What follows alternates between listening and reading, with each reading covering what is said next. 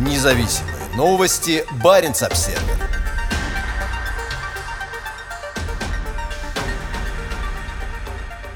Китай построит третий ледокол. Проект ледокола должен быть готов в 2025 году. Он будет использоваться для спасательных операций вдоль китайского торгового маршрута «Полярный шелковый путь», который станет частью масштабной инициативы «Пояса и пути». Министерство транспорта Китая опубликовало записку с планами строительства нового тяжелого ледокола, который, как ожидается, будет использоваться в Арктике. В документе также говорится о потребности Китая в полупогружном судне грузоподъемностью 100 тысяч тонн, аналогичному тому, который сейчас перевозит сборные модули на российские заводы по сжижению природного газа в Арктике с верфи в китайском Чоушане. Из сообщения о разработке этого судна можно сделать вывод, что оно будет способно заниматься спасением и подъемом других судов в Арктике. Судно такого размера составило бы большую конкуренцию даже самым крупным из существующих полупогружных судов большой грузоподъемности. Как пишет издание Polar Journal, эти суда – еще одна промежуточная остановка на пути Китая к расширению полярных исследований. Эти суда вписываются в последний пятилетний план развития, направленный на увеличение присутствия Китая в Арктике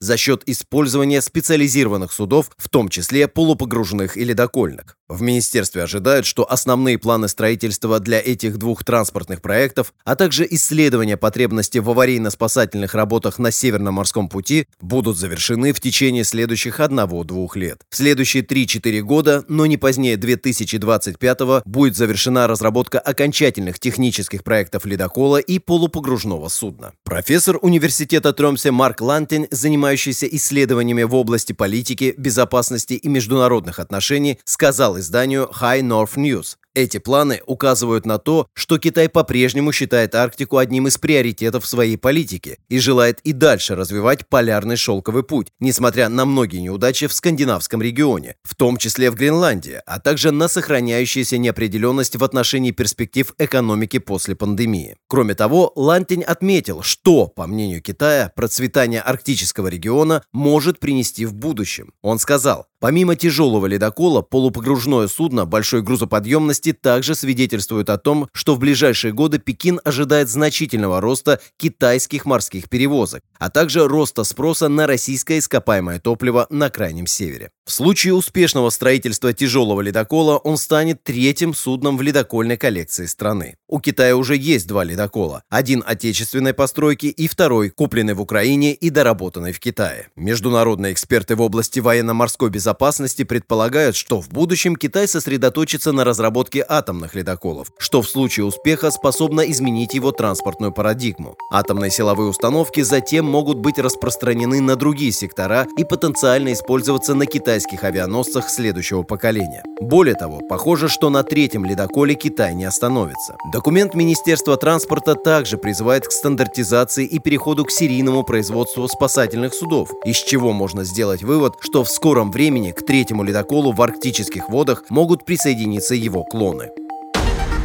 Независимые новости. Барин обседный.